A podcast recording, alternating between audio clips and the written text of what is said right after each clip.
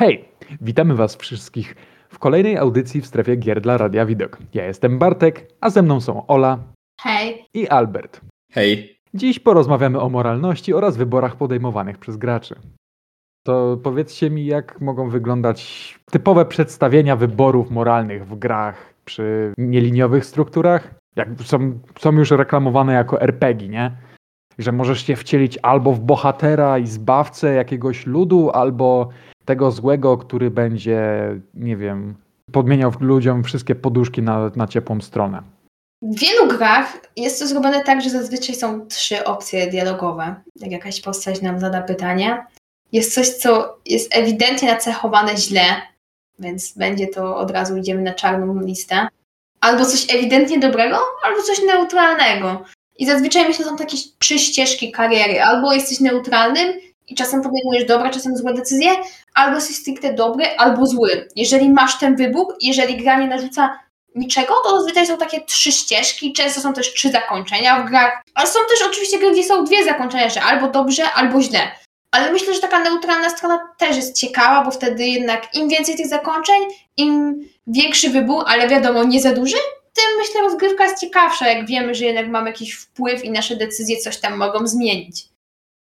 Tak, niekoniecznie mogą być, może być to zakończenie ograniczone do dwóch czy trzech skutków, a może być tych zakończeń o wiele, wiele więcej, tak? W zależności przykładowo od frakcji, do której dołączymy. No tak, w sumie to posiadanie w, wielu zakończeń w grach jest, jest bardzo myślę, ciekawym zabiegiem w grach, jest coraz chyba nawet bardziej wymaganym, jeżeli gracze stawiają na jakiekolwiek wpłynięcie na, na świat gry, tak? Będzie to dobre czy złe zakończenie, gdzie dobre będzie na przykład uratowanie i niewysadzenie najbliższej wieży te, telekomunikacyjnej bronią nuklearną, tak jak w pewnym tytule, albo komplet, kompletnie zeszklenie tego terenu. Ale zgadzam się co do ilości, przynajmniej tego, jak przyjemne jest posiadanie różnych zakończeń w grach. Jakby widzimy, jak, jak wpłynęliśmy e, na ten świat podczas naszej rozgrywki. Czy będzie to dobre, złe zakończenie, a może będzie ich multum i każde dobre albo złe zakończenie będzie zależało od tego, czy byliśmy no, na moralnym kompasie własnym oczywiście, zachowywali się dobrze, czyli powiedzmy nie, nie kradliśmy dzieci od e, mieszkańców, żeby pakować je do jakiegoś instytutu i robić z nich roboty albo cyborgi, bo być może zajęliśmy się, nie wiem, energią odnawialną w postapokaliptycznym świecie, tak? Albo, zaje, albo stanęliśmy na czele nowego militarystycznego kultu i chroniliśmy poszkodowaną przez wojnę atomową ludność, tak? No, jak ktoś, jak ktoś może sobie przypo... jak ktoś będzie łapał nawiązanie, to ja to się bardzo cieszę. A co ty, Albert, uważasz? No właśnie, bo tutaj powiedzieliście o zakończeniach i nasunęły mi się tytuły, a szczególnie jeden, czyli Fallout, gdzie zakończenie jest poskładane z poszczególnych segmentów. Jakby jest główny wątek i on ma swoją drogę. Oczywiście predefiniowaną, jak to zawsze jest przez twórców, e, ale pozostałe rzeczy, które zrobiliśmy, nie wiem, na e, pustkowiach Mochałe w New Vegas, no widzimy e, konsekwencje innych naszych decyzji, szczególnie tych pobocznych. Jeśli czegoś nie zrobiliśmy, to często nawet nam gra o tym nie powie. Jakby ukrywa to, co mieliśmy eksplorować. Ale pomijając to, Tutaj nutka subiektywizmu ode mnie. Nie podoba mi się takie przedstawienie, w sensie, jeśli nie widzieliście nigdy zakończenia Falloutów, to jest taka plansza, gdzie lektor omawia konsekwencje wyborów, jakie podjęliśmy podczas rozgrywki i mamy statyczne plansze, które się przełączają mniej więcej do tego, co mówi i da się to zrobić o wiele lepiej na tym samym schemacie. I tutaj przytoczę Cyberpunk, oczywiście wszystko bez spoilerów, ale te wszystkie małe elementy, które porobiliśmy w tych bardziej znaczących misjach pobocznych, one znajdują swoje odzwierciedlenie, tak? Jest tam dużo fanserwisu, oczywiście, ale to działa po prostu. Nie, nie jest to tak dosyć sztuczne, e, jak mi się wydaje w Falloutach, ale tak, to też jest sposób do podejścia do zakończenia. Myślę, że te nowsze Fallouty, wybacz, że ci się wetnę, ale właśnie posiadają tą, tą klątwę, powiedzmy, schematyczności i takiej sztampowości, gdzie te starsze przypominały bardziej papierowe te, czy tabletopowe gry roleplay, tak? Gdzie tych zakończeń wydaje mi się było trochę, troszeczkę więcej i przez to, że dużo też pozostawialiśmy swojej wyobraźni mogło lepiej na nas oddziałać. Mhm, rozumiem to. I tak, no co do samych decyzji, często też razi mnie, jak bardzo skrajne potrafią być te typowo dobre i typowo złe. Najchętniej podchodzę do tych wyborów, które wcale nie są jednoznaczne. Zawsze jest jakaś ta łyżka dziegciu i kiedy właściwie ten wybór musi sprawić ci jakąś trudność, a nie, że najpierw sobie pomyślisz na, na początku gry, że fajnie byłoby być dobrym, albo w tym przypadku złym. I mamy takie fable, gdzie bycie dobrym to jest dosłownie chodzenie aniołkiem, bycie złym to jest istny demon, któremu wyrastają no, rogi. Tak, to, to prawda. W pierwszej części było to całkiem zabawne, a w późniejszych już bardziej, bardziej to podchodziło pod już irracjonalne bawienie się ze światem, który w żaden sposób nie, nie daje ci konsekwencji za swoje czyny. Przykładowo w Fable'u trójce, jeżeli mnie pamięć dobrze nie myli, mogłeś mieć romans z, no, czy żonę nawet, czy, czy męża w każdym, w każdym dostępnym mieście. Bez jakiejko, jakiejko, jakichkolwiek konsekwencji. Tylko tak, tutaj Fable możemy chyba jednak troszeczkę usprawiedliwić, że hej, to jest na tyle fantastyczny e, świat, tak, co on też nie traktował się aż tak bardzo na poważnie. Mhm. I no tutaj mamy przykład, gdzie ludzie powiedzą, że no tu, tutaj jest nieco więcej realizmu, ale będę się kłócił jak tylko będę mógł.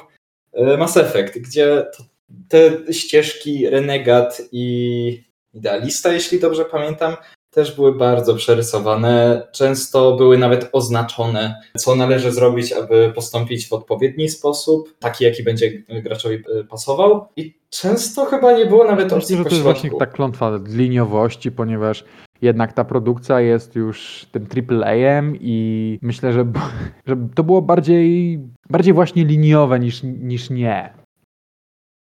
Myślę, że większość gier jest liniowych. Na przykład ja teraz w głowie mam Life is Strange.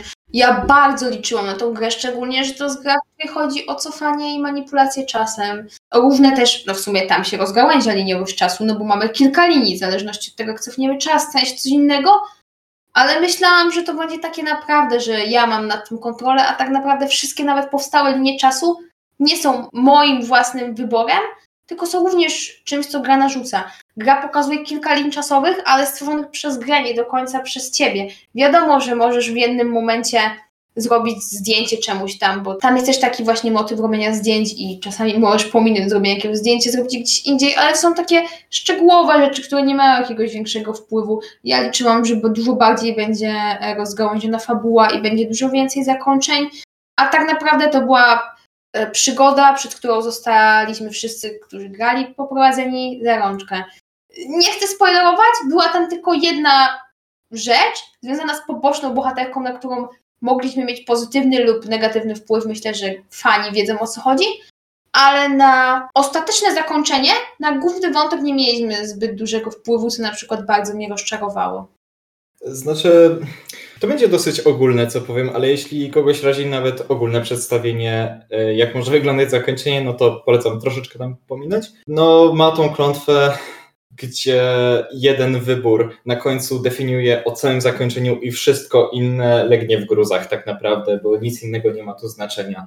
Może faktycznie zepsułam mm, trochę grę osobom, które nie grały, bo może też jeszcze ktoś tam gra i ma nadzieję, że ma wpływ i zrobi coś dobrego, rozwiąże wszystkie problemy, jakie się znajdują w grze, a tak naprawdę no, jest to tylko przygoda, przez którą zostaniecie poprowadzeni. Także przepraszam za lekkie mm, spoilerowanie może, ale nie zdradziłam szczegółów z fabuły, więc myślę, że jest ok, ale właśnie Właśnie zgadzam się z Tobą i miałam to poczucie trochę straconego czasu, że tak się głowiłam i się starałam, a wszystkie moje wybory i tak nie miały znaczenia w ostatecznym rozrachunku. Wszystkie zostały dosłownie przekreślone przez twórców gry i poczułam się jak taki wyrzutek, taki okej, okay, jestem nieważna. Ale gra i tak jest super, więc mega polecam, jak ktoś nie grał, czy jak jeszcze nie skończył, więc to tylko takie nawiązanie co do liniowości lub nieliniowości w grach. Tak, tutaj troszeczkę tylko rozwinie. No, w mojej personalnej opinii nawet nieliniowe gry są bardzo liniowe, bo i tak są zaplanowane przez twórców. Nie mówię, że to jest źle, po prostu ten termin nieliniowości jest według mnie nadużywany i powinien zostać, nie wiem, zastąpiony choćby frazą wieloliniowość, bo To, to, to by bardziej oddawało charakter tego, co twórcy implementują. Tak, ale jest to też taki, myślę, nie wiem, e, chwyt trochę marketingowy, to ma przyciągnąć uwagę. I jest to też może trochę utarte w kulturze graczy, że dla nich może pojęcie nieliniowości jest w ich głowie równoznaczne z pojęciem wieloliniowości, że myślą, o, nieliniowa gra to będzie parę wyborów, a nie tylko jedna ścieżka. Myślę, że taki obraz może kierować e, to sformułowanie nieliniowości gier. Tak, dokładnie. Ja właściwie. Znaczy, wychodzi na to, że po prostu mnie irytuje y, używanie terminu i to tyle. To to jest jak mówisz wziąć. To w ten stylu. Tak, już włączam. tak, i y, tak, zgadzam się, że gracze bardzo żywiołowo na to reagują. Pamiętam, jak wyszedł Detroit Become Human i chyba David Cage powiedział, że ma to tysiąc zakończeń. Znaczy, tu znowu chodzi o te małe segmenty, które tam mają jakiś wpływ na fabułę, ale no nie zmieniają takiej ogólnej optyki na to, jak może wyglądać to zakończenie. Ale ciężko jest stworzyć grę, która ma tysiąc zakończeń. Na pewno znajdzie się gra, która ma bardzo wiele zakończeń i bardzo wiele odnóg, ale po prostu tworzenie takiej gry jest czasochłonne i nieopłacalne, bo więcej jest przy tym pracy niż tak naprawdę zabawy dla gracza. Nie oszukujmy się. Większość osób lubi łatwość pokonywaniu gry. Jeżeli ktoś przejdzie jedno zakończenie i ma do wyboru jeszcze dwa albo trzy, to może przejść jeszcze grę jeszcze raz. Ale jeżeli do wyboru będzie 100 zakończeń, to naprawdę zapalony fan jakiejś gry będzie chciał przechodzić tą grę na nowo, by zobaczyć inną cutscenkę na koniec lub coś w tym stylu, więc za duży wybór, czy też większe rozgałęzienie na pewno nie jest też dla ogółu graczy, a dla takiego bardziej zżytego community. Bo tak naprawdę jaki jest sens dla twórcy, jaka jest radość, oprócz tego, że może się pochwalić, że stworzył bardzo rozgałęzioną grę, jaki jest sens tworzenia gry, którą ludzie przejdą tak naprawdę w 20-30%, bo zbadają tylko kilka zakończeń i tylko nieliczni dostaną się do tych ukrytych zakończeń? Wybacz, ale nie zgodzę się. Myślę, że gra, która posiada wiele zakończeń, będzie ukończona w te wiele zakończeń, tylko i wyłącznie dlatego, że grę będzie można przechodzić wielokrotnie, tak, że nie będzie ci to dawało satysfakcję po część gry na przykład będziesz przechodzić, nie wiem, chcąc bić się tylko wręcz. Następnym razem będziesz chciała spróbować grać magiem, a i tak skończysz na telfłuczniku, co nie? Chodzi mi o to, że gry mogą posiadać słodko-kwaśne zakończenie, mogą posiadać takie, które będzie dla nas dramatyczne i koniec będzie wyglądał tak, jak byśmy w ogóle nie chcieli, żeby gra się zakończyła. Przykładowo bohater zginie, a przy okazji, nie wiem, zostanie jeszcze czy to sponiewierany, bo nie będzie mu wychodziło absolutnie nic, przykładowo quick time eventy pod sam koniec rozgrywki nie będą wychodziły, albo w ogóle wybory, których dokonaliśmy we, we, wcześniejszym etapie gry, będą złe. Będą, nie będą takie dla nas satysfakcjonujące, bo na przykład będziemy chcieli, już w naszej głowie wyobrazimy sobie, jak gra będzie mogła się skończyć, tak? Nagle okazuje się, że dokonaliśmy paru wyborów źle. Na przykład jakaś postać nam się po drodze zgubiła albo zdenerwowała się na nas i w późniejszym etapie gry w ogóle nam nie pomoże, co będzie skutkowało na przykład śmiercią innej postaci pobocznej.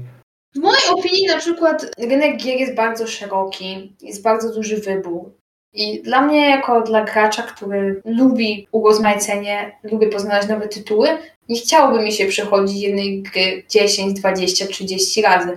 Wolę w tym czasie ograć inny tytuł, więc na przykład uważam, że takie gry nie są dla mnie, bo tylko czuję lekką frustrację, że nie zbadałam wszystkich możliwości gry, ale jednocześnie nie chce mi się, bo jest to zbyt czasochłonne, wolę w tym czasie po prostu rozegrać inne produkcje, poznać coś nowego.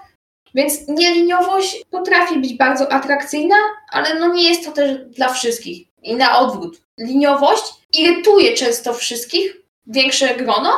Każdy oczekuje tej rozbudowanej gry, tych wielu ścieżek wyborów, ale jak to dostanie, nie zawsze jest z tego zadowolony. Więc najlepiej jakiś postawić balans między tym. Tylko gdzie postawić tą granicę? To jest dobre pytanie. Znaczy, każdy będzie ją miał gdzieś indziej postawioną. I myślę, że przy tej dyskusji, mm, którą e, wywołał ten Detroit Become Human, zapominamy o jednej ważnej grupie, czyli gracze, którzy cieszą się z tego, że mają jak najbardziej spersonalizowane zakończenie dla siebie.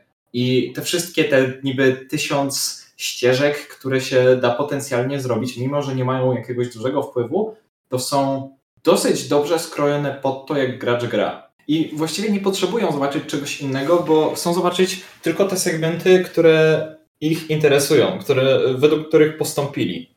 I właśnie tutaj możemy się doszukiwać tej granicy. Wtedy, kiedy dla kogoś ilość tych wyborów, a szczególnie ich jakość, jest taka, że tyle przejść, ile planuje, dalej mu sprawia satysfakcję. I w każdej grze będzie to na tyle inaczej postawione, że trudno by było wysunąć jedną tezę, czy jedno, jak bardzo by nie było, abstrakcyjne wyliczenie. Okej, okay, to skoro już mm, powiedzmy omówiliśmy tą nieliniową strukturę, to jak myślicie, jak gracze się zachowują, kiedy wiedzą, że wpływ na świat będzie znikomy lub właściwie w ogóle go nie będzie? Bawią się. W sensie robią to, co uważają za zabawne, ciekawe lub potrzebne.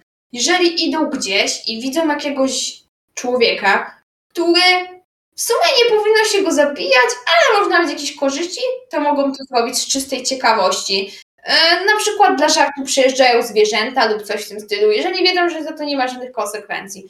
Miałam na przykład teraz w głowie przykład Far Cry'a 5, w której na przykład za zabicie cywilów była kara, tam pieniężna chyba bodajże, tak mi się wydaje, ale no było to potępiane, więc tego nie robiłam i starałam się nawet podczas e, bitew uważać, żeby nie uszkodzić jakiegoś cywila, który gdzieś tam starał się pomóc, czy po prostu przez przypadek znaleźć się na środku poligonu. I myślę, że gdy konsekwencje są znikome, to gracze po prostu eksperymentują i lubią też odkrywać te granice, bo one nie zawsze są jasno wytyczone i rozpisane. Widzą, nie ma granic, to czasami ponosi ich wyobraźnia i szaleją. A czasami skupiają się na tym, co jest ważne i w ogóle olewają te poboczne czynniki. Skoro wiedzą, że i tak niewiele zmienią, a nie sprawia im na przykład z radości zabijanie randomowych cywilów, to po prostu podążają za główną fabułą. Nie, nie do końca. Z, z dużą częścią graczy, czy przynajmniej w środowisku, w którym ja się obracam, stanowią ludzie, którym, stanowi, e, którym daje satysfakcję samo kończenie tych pobocznych misji, wiesz, wymaksowanie nas dosłownie 100% gierek. Mimo wszystko, nie, nie, nie ma znaczenia, czy gra będzie się zmieniała w zależności od tego, jak będziesz kompletować, powiedzmy, wszystkie pióra, które musisz zebrać, czy jakieś e, fragmenty notatnika, czy opisy. To też jest jakiś sposób na wprowadzenie się do świata, myślę. Tak, ja się zgodzę, tylko mi, mi nie chodziło o odkrywanie świata, tylko mm, bardziej o to, że jeżeli nie mamy na przykład na niego wpływu, czyli że na przykład y, jeżeli tak jak na przykład w Red Deadzie często przywołujemy ten przykład w sumie w naszych audycjach, ale tam na przykład konsekwencje są takie, że gdy przyjdziemy z powrotem do jakiegoś NPC-ta, którego skrzywdziliśmy, to on może się w jakiś sposób odpłacić, w sensie nie mamy u niego respektu. A gdy w jakiejś grze, nie wiem, pójdziemy, spalimy sobie randomowo na przykład wioskę i nic się nie dzieje, no to możemy... Znaczy, co, co, co możemy definiować jako nic się nie dzieje? Czy nie, będzie ona przeładowana? Jak, jak do niej po prostu, jak z niej wyjdziemy i za jakiś czas do niej wrócimy, kiedy się pojawia wszystko z powrotem. No, że się, od, że się wszystko respi od nowa, nie? Że... A, tak jak, tak jak gdyby nigdy nic, rozumiem. No tak. to tak, to, to wtedy jest bez sensu. Czy na przykład tak są kraju na przykład posterunki, to robienie ich lub na przykład zagranie strefy bezpieczne to już na przykład jakieś konsekwencje pozytywne ma dla gracza, bo ma na przykład to bezpieczne miejsce, gdzie może sobie przechować rzeczy, czy po prostu się tam chwilowo schować yy, i, i tak dalej, przespać. I to na przykład jest opłacalne, ale jeżeli na przykład można sobie randomowo splądrować jakąś wioskę i w sumie to nic ci za to nie grozi, ani nie masz plusów, ani minusów, to robisz to tak, jak mówiłam, albo dla zabawy, albo z nudów, albo nawet tego nie robisz, bo ci się to nie opłaca. Dlatego właśnie eksploracja jest dla mnie fajna, ale gdy coś jest takie, że można zrobić, nie trzeba, to gracze myślę to pomijają, gdy nie daje to żadnych ani negatywnych, ani pozytywnych konsekwencji. No i tutaj pojawiła się też kwestia tego, jak gracz wchodzi w ten świat. Bo człowiek, który jest bardzo zaangażowany w to, co serwuje im gra, na pewno nawet jeśli wie, że dany wybór nie będzie miał żadnych konsekwencji albo będą one niezbyt wartościowe w kontekście innych wyborów, to nadal będzie podejmował decyzje w sposób, w jaki sobie postanowił. Czyli tutaj znowu posłużę się przykładem Red Deada. Kiedy ktoś postanowił, że jego Arthur jest tym dobrym kowbojem, który będzie chciał pomagać innym, to będzie tak robił. Nawet jeśli wie, że kiedy zabije kogoś, będzie mu łatwiej, przez to ukróci sobie trochę trudu o, nie wiem, dwie minuty, to i tak poświęci te dwie minuty więcej, żeby kogoś uratować. Tak, jak widzi, że przejeżdża ktoś w klatce i mimo, że nie ma jak się odwdzięczyć, chociaż pozornie, bo czasem, nie wiem, możemy spotkać przed e, jakimś salonem kogoś, kto mu dziękuje, albo proponuje, że może sobie wybrać jakąś broń w zamian za uratowanie. No jest to znikome, tak. Pieniędzy w pewnym momencie jest tam e, jak lodu i tak naprawdę to nic dla nas nie znaczy, ale to, że gra doceniła to, że poświęciliśmy jej trochę więcej czasu i dokonaliśmy wyboru, to jednak jest to coś satysfakcjonującego, tak? I mimo, że nie odczuwamy żadnych większych realnych korzyści. A według Was, co wpływa na wybór gracza najbardziej na przykład? Co tak y, go skłania do podjęcia jakiejś decyzji? Co jest mocnym impulsem? Myślę, że takim najpotężniejszym impulsem, chociażby dla mnie, będą komentarze NPC, postaci w, w świecie gry. No, przykładowo, jeżeli gra już jest na tyle interaktywna, że postacie poboczne, powiedzmy mieszkańcy jakiegoś miasta, czy strażnicy, czy przeciwnicy, czy choćby nawet sojusznicy będą komentowali pozytywnie bądź negatywnie ubiór mojej postaci. Czy powiedzmy ścieżkę, jaką podjąłem się, dam tutaj dla przykładu The Elder Scrolls 5 Skyrim, tak? w którym czy strażnicy, czy normalni mieszkańcy różnych włości byli w stanie, czy mieli czelność komentować to, jak, jak moja postać się ubierała, no bo jakby po, powiedzmy w połowie czy pod koniec jesteś w stanie pokonywać smoki, zaledwie kilku ciosach czy strzałach z łuku czy kurzy, jeżeli oczywiście zdobyliście dodatek, jesteście dosłownie nie, niezniszczalni czy nieśmiertelni w tym momencie, albo dlatego, że macie odpowiedni pancerz, albo dostarczające ilości sera w ekwipunku. Będzie ten jeden NPC, ten, ta jedna postać, która powiedzmy zadrwi sobie z nas, tak? Czy powie, że no, wyglądamy jak tacy, którzy nie mieszkają w tym wyższym pierścieniu miasta. Albo, że ta, ta postać jednak preferuje bardziej mężny spo, sposób walki. Albo, że ktoś nam ukradł słodką bułkę.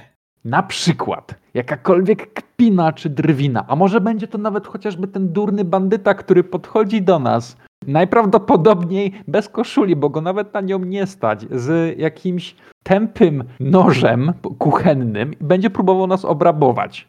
Z jednej strony może nam się w połowie sekundy po prostu krew zagotować, sprawić, że wciśniemy przycisk szybkiego zapisu i dokonamy najprzyjemniejszego mordu, czy innej sposoby zemsty na tej postaci, powiedzmy, zamienimy go w kurę albo w krowę na chwilę przy pomocy magii, iluzji czy, e, czy czegoś, tak? Po prostu sposób, w jaki świat, czy bardziej postacie w nim żyjące będą interaktować z nami, czy, czy dostaniemy komplement od jakiejś pani, czy od jakiegoś pana po prostu, którzy przechodzą obok i powiedzą, że to jest naprawdę fajna broń, którą mamy, albo pancerz. Robi się przyjemniej i od razu wolelibyśmy jednak chronić taką postać, niźli rzucić, rzucić w nią dziesiątką granatów, tak? Po szybkim zapisie ciekawe światło ogółem rzuciłeś na sprawę tych NPC-ów i ich zachowań, bo też bardzo lubię to robić, ale nie, nawet nie przyszło mi to do głowy, myśląc o moralności, ale na przykład z tych takich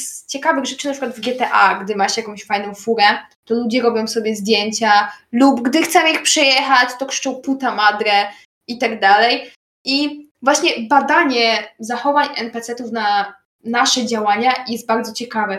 Na przykład strzelam obok kogoś. Jestem ciekawa, czy zainteresuje się tym, czy ucieknie w przerażeniu, czy być może po prostu będzie stać jak subsoli i nawet nie zauważy, że celuje w niego, lub na przykład celowanie w kasiera, który zacznie mi dawać swoje monety, czy trąbienie na randomowych ludzi, którzy po chwili zaczną uciekać, bo myślą, że jestem jakimś klipem, który śledzi ich autem przez pięć dzielnic Los Santos.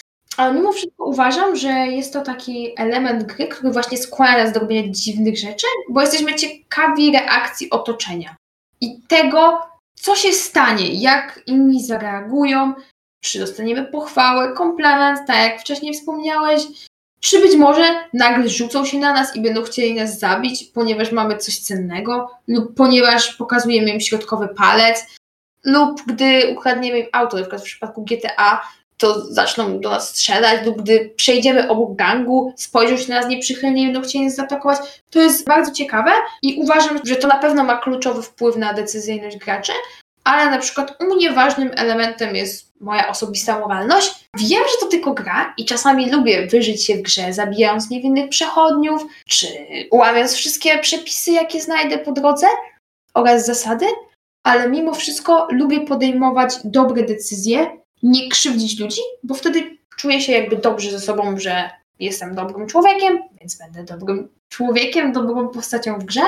Trochę tak to łechta ego graczy, że wow, jestem taki wspaniałomyślny, nie zabiłem te, tej bezbronnej kobiety, nie kazałem jej błagać mnie o litość, nawet jej coś dałem, nawet pomogłem jej zrobić questa. Wow, wspaniałe. Jestem tak dobroczynny. Myślę właśnie, że to też jest ważny aspekt, czyli tego, jak gracz się czuje z danymi decyzjami.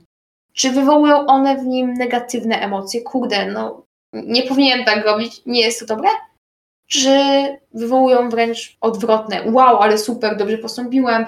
Może to mi przyniesie jakieś korzyści też, bo też trochę egoizmu jest w tej moralności, że a, zachowałem się fair wobec tego NPC-ta, więc może on kiedyś również będzie fair wobec mnie i tak dalej, jak chociażby właśnie w Red Deadzie.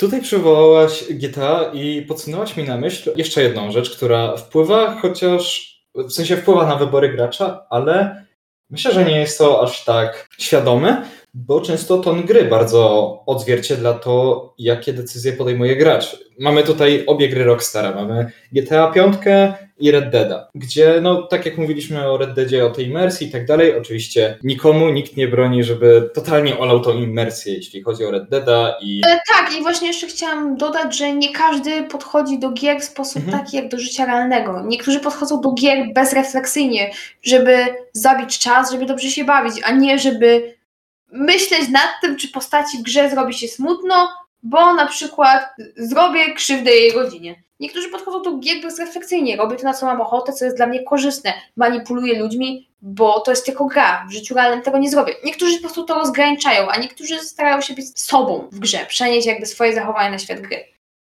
I tutaj widzę, że ton gry ma bardzo duże znaczenie, jeśli chodzi o to, jak gracze podejmują decyzje. Bo w takim GTA, mimo że raczej jestem typem gracza, który lubi się zanurzyć w tym świecie i wejść w buty protagonisty, to nie tyle przez to, że y, było to rozdysponowane pomiędzy trzech różnych protagonistów, bo masakrę mogłem urządzić także Michaelem, Coś w tym jest, że każdym grasz troszkę inaczej. No, kiedy na przykład przełączasz się na Trevora i on grzebie w śmietniku, to aż kusi, żeby coś zrobić głupiego, chociaż ja zrobiłam na odwrót. Starałam się grać grzecznie Trevorem, ponieważ stwierdziłam, że Trevor przejdzie przemianę duchową i że ja ulepszę jego życie poprzez to, że, go nie, że ubiorę go jak człowieka i zawsze byłam zła, bo mi się przebierał jak menel i zawsze chodził w jakichś poplemenych dresach, a ja go ubierałam w jakieś koszule i eleganckie bluzki.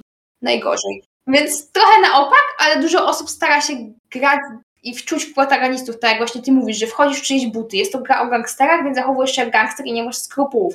A czasami chcesz być na opak jak ja, a czasami chcesz być sobą i po prostu być tak, jaki jesteś. Jak jesteś zły dla ludzi, to jesteś też zły w grze, jak jesteś dobry, to jesteś też dobry w grze. Znaczy właśnie, tutaj tak chciałem powiedzieć, że mimo, że zawsze staram się i mi, tak tutaj też miałem etapy, gdzie starałem się wejść w buty protagonistów, to jednak ton GTA jest o wiele, wiele lżejszy od tego, który ma Red Dead i nie miałem jakichś większych oporów przed tym, żeby a tak dla zabawy zrobić coś naprawdę dziwnego, tak? E, Co nie przystoi nie wiem, ojcu dwójki dzieci, czy gościowi, który chce się wyrwać z gangsterskiego środowiska. I tak, no, ten ton ma jakiś wpływ. I możemy nawet tutaj pominąć dysonans ludonarracyjny, który się tutaj stwarza, bo myślę, że w pewnym momencie chyba nawet do niego przywykliśmy. Chociaż, no tak, dalej może irytować część osób i to mnie nie dziwi.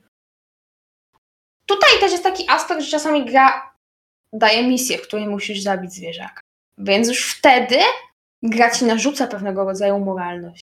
Testuje twoją moralność. Bo jeżeli to jest misja poboczna, spoko, możesz to oleć, ale jeżeli to jest element misji głównej, ja, przepraszam, może to być spoiler, ja miałam takie odczucie w Dying Light'cie, w sensie w jedynce oczywiście, w której była misja, nie pamiętam, czy była to już poboczna, czy główna, i musiałam po prostu zabić dziecko, ponieważ ono się przemieniało w zombiaka. To macie może jeszcze jakieś aspekty, które wpływają na wybór gracza, czy chcecie przejść do kolejnego pytania? Myślę, że perspektywa zakończenia gry.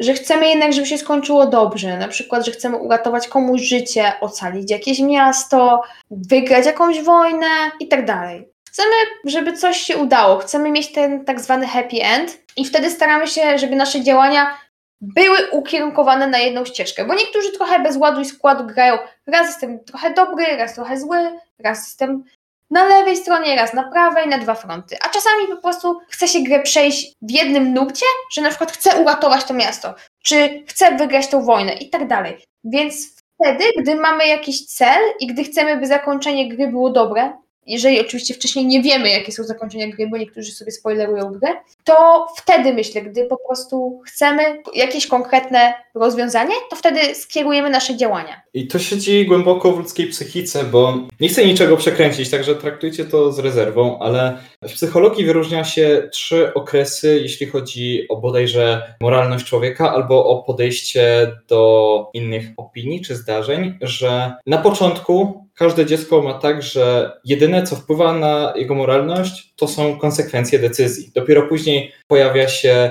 konformizm i przy wchodzeniu w dorosłość mamy swoją własną opinię, która może stać mocno i być tak, nonkonformistyczna, chociaż to oczywiście zależy od człowieka, ale mniej więcej tak to się wyróżnia. Więc ta świadomość konsekwencji i obawa przed tym, jak coś może się zakończyć, leży głęboko w psychice ludzkiej.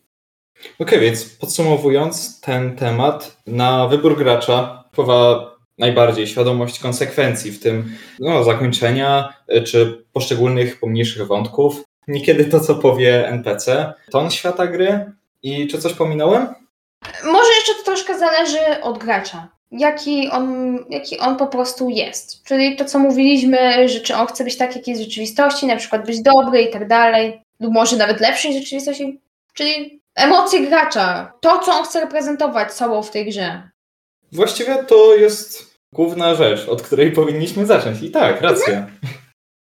Okej, okay, to przejdźmy może dalej i w nieco inny rejon niż byliśmy do tej pory. Czyli jak moralność graczy wygląda w grach multiplayer?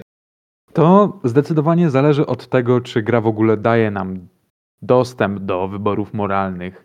Tak, może to be... Ra raczej wyobrażam sobie, że takie dylematy, czy jakikolwiek wpływ na świat mniejszy lub większy będziemy mogli mieć dopiero w grach MMO typu World of Warcraft czy Final Fantasy XIV gdzie faktycznie w, przy, mimo graniu w grę online z aktywnie setkami, czy, czy raczej tysiącami graczy obok praktycznie, nadal bierzemy czynny udział w jakiejś fabule.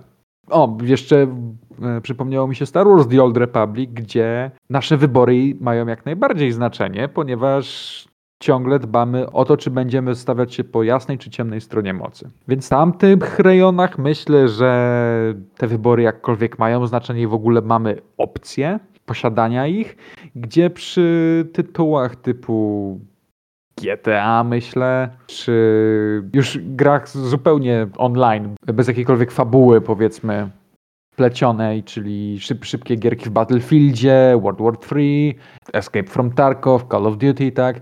Ta, ta moralność już może zupełnie inaczej wyglądać, bo będzie, będzie ona się opierała tylko i wyłącznie na interakcjach między graczami, tak. Przykładowo jeden gracz z przeciwnej drużyny zacznie kucać. Ja na przykład czasami lobby do CS, jest rozgrzewka jeden na jeden i to jest w teorii czas, w którym można sobie postrzelać, zobaczyć, są przeciwnicy, mniej więcej, bo i tak się nie rozeznamy w 100%. Czasami podchodzę do graczy, mimo że chcą mnie zabić, podchodzę z nożem, to myślę może, że na kosy. A ja stoję przed nimi i rysuję im graffiti. Czasami odpowiadają i też mi rysują graffiti, a jak nie mają, to kłócają albo sobie skaczą. To jest mega miłe i lubię robić takie interakcje między graczami. Lub na przykład czasami gracze z przeciwnej drużyny, jak są jakieś battle royale, no to tam w sumie wszyscy są przeciwnikami, nie zabijają cię od razu, na przykład jak widzą, że nie masz broni, tylko jak poniesiesz broń, na przykład się z tobą bije gracz przeciwny. Zdarza się coś takiego czasami. Nie jest to częste, ale myślę, że takie akty dobroci są mega miłe i szczególnie dla nowych graczy jest to mega pokrzepiające, gdy jeszcze nie umiemy w grę tak naprawdę, a ktoś daje nam fory i pomaga nam rozwinąć skrzydła. Mimo, że mógłby nas zabić. To jest bardzo urocze, myślę. Fajnym aspektem jest to, gdy Gracze mimo braku zakazów i regulaminów zachowują się fair. Na przykład jak są jakieś serwery Minecraft i ktoś na przykład grifuje ci całą grę, zabiera ci itemki, rozwala domek, stawia wszędzie pułapki. Gdy, nie mówię o takiej relacji przyjacielskiej, gdy robicie sobie to nawzajem dla żartów, tylko to są totalne randomy. Ktoś po prostu psuje ci celowo grę, bo nie ma zakazów, admin nie da ci bana i tak dalej, to uważam, że jest to bardzo miłe, gdy ktoś nie zabiera twoich rzeczy, nie niszczy twojego domku, na którym tam poświęciłeś dużo czasu, by go wybudować i tak dalej.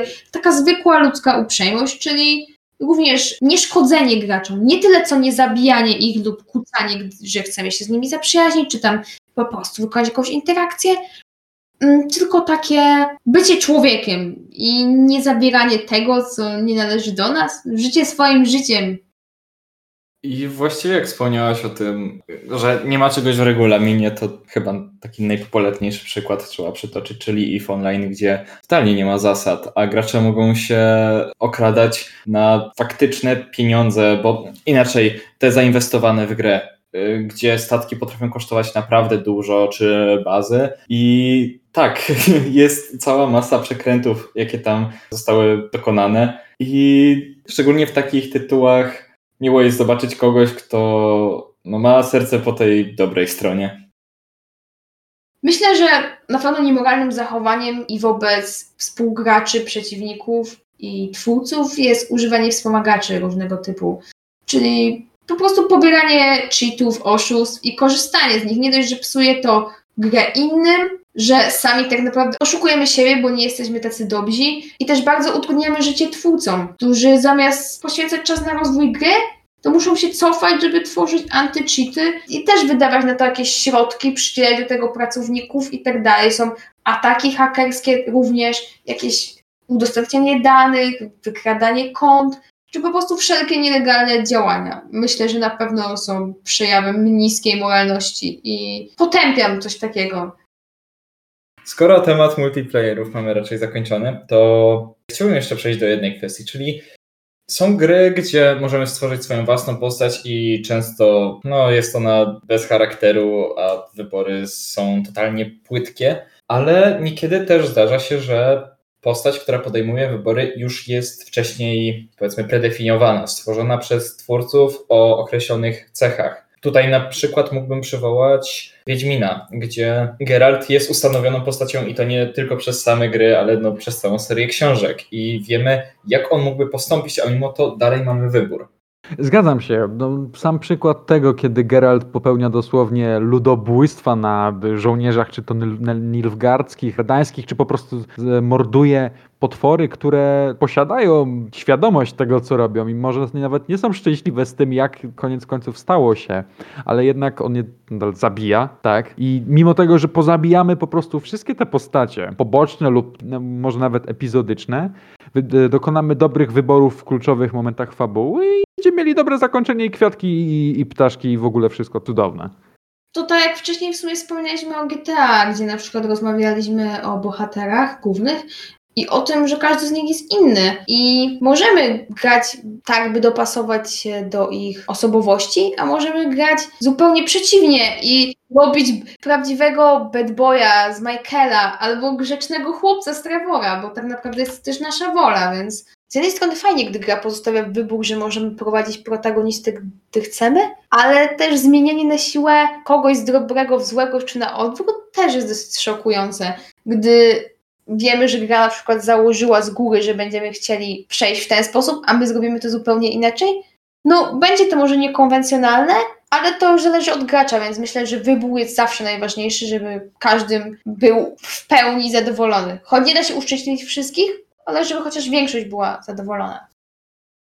No więc możemy chyba przejść do podsumowania. Więc ogólnie moralność graczy musimy rozczytywać w wielu różnych aspektach, bo trudno ją tak ogólnie pojąć. Tu musielibyśmy wejść w moralność absolutnie każdego człowieka, żeby się dowiedzieć, jakie wybory może podejmować. No tak, to jest moralność taka bardziej kulturowa, jakiejś danej grupy społecznej, czy jakiegoś community, także w grach. I też taka osobista. Każdy ma jakiś tam swój kompas moralny i postępuje według własnych zasad. Dodatkowo też często jakaś moralność jest narzucona lub sugerowana przez twórców. Nie zawsze ta moralność jest do końca nasza, bo mimo, że ją posiadamy, nie zawsze możemy ją wyrazić w grze, ale gdy mamy taką możliwość, no to myślę, że każdy sobie ją sam definiuje i postępuje tak, jak uważa. Tak, no i przechodząc dalej, rozmawialiśmy trochę o tym, jak gracze mogą się zachowywać, kiedy wiedzą, że wpływ na świat jest znikomy i to znowu zależy od samych graczy. To właśnie ta jednostka, ten podmiot, to on decyduje, jaką ścieżkę zaprojektowaną przez twórców obierze. Opis produktu. Dla mnie to jest kluczowe. Czyli, żeby w opisie nie wpychać na siłę tego magicznego stwierdzenia, że gra jest nieliniowa, że w ogóle mamy mnóstwo zakończeń, że w ogóle sobie sami napiszemy za chwilę tą grę tak naprawdę. Żeby nie czarować rzeczywistości i po prostu lepiej napisać, że gra jest wieloliniowa, żeby ktoś potem nie był rozczarowany, gdy gra będzie zbyt przewidywalna, a oczekiwał czegoś y, większego, bo to chociażby może się odbić negatywnymi recenzjami. Więc również dla twórców myślę, to też jest ważne, żeby być autentycznym w opisie swoich produktów i starać się jak najlepiej oddać ich realia za pomocą chociażby opisu czy hashtagu. Tak, no i przechodząc dalej, mówiliśmy też o tym, co wpływa na sam wybór gracza. Tam też wyszczególniliśmy szczególnie świadomość konsekwencji, to jak tam gry wpływa, albo to jak świat reaguje na naszą postać. Oczywiście wspomnieliśmy jeszcze trochę o tym, jak moralność wygląda w grach multiplayer, jak gracze podchodzą do rzeczy, które tworzy społeczność, jak potrafią się zachowywać w określonych okolicznościach. I wspomnieliśmy też o predefiniowanych cechach protagonisty, o tym, jak gracze wchodzą w buty bohatera, czy zachowują się tak zgodnie z osobowością, jaką on posiada, czy wręcz przeciwnie, starają się grać po swojemu. Często wręcz zmieniając o 180 stopni zachowanie jakiejś postaci oraz o aspekcie wpływu napisania protagonisty, ale również powiedzieliśmy o tym, jak gracz może postąpić, gdy wchodzi w jakieś ramy. W tym przypadku w ramy jakiejś postaci. Że jakby staje się poniekąd aktorem i odgrywa jego życie danego bohatera. Choć nie musi tego robić. Mhm. Ale ma to z góry narzucone, więc może tym podążać. Więc też to jest jakaś wskazówka do tego, jak powinien się zachowywać, jaki powinien być. I ponownie to zależy tylko i wyłącznie od jednego indywiduum, którym jest gracz. I w takim razie chyba mamy konsensus. Tak, wygląda na to, że mamy. Otóż to. W takim razie do następnego? Do następnego. Do następnego.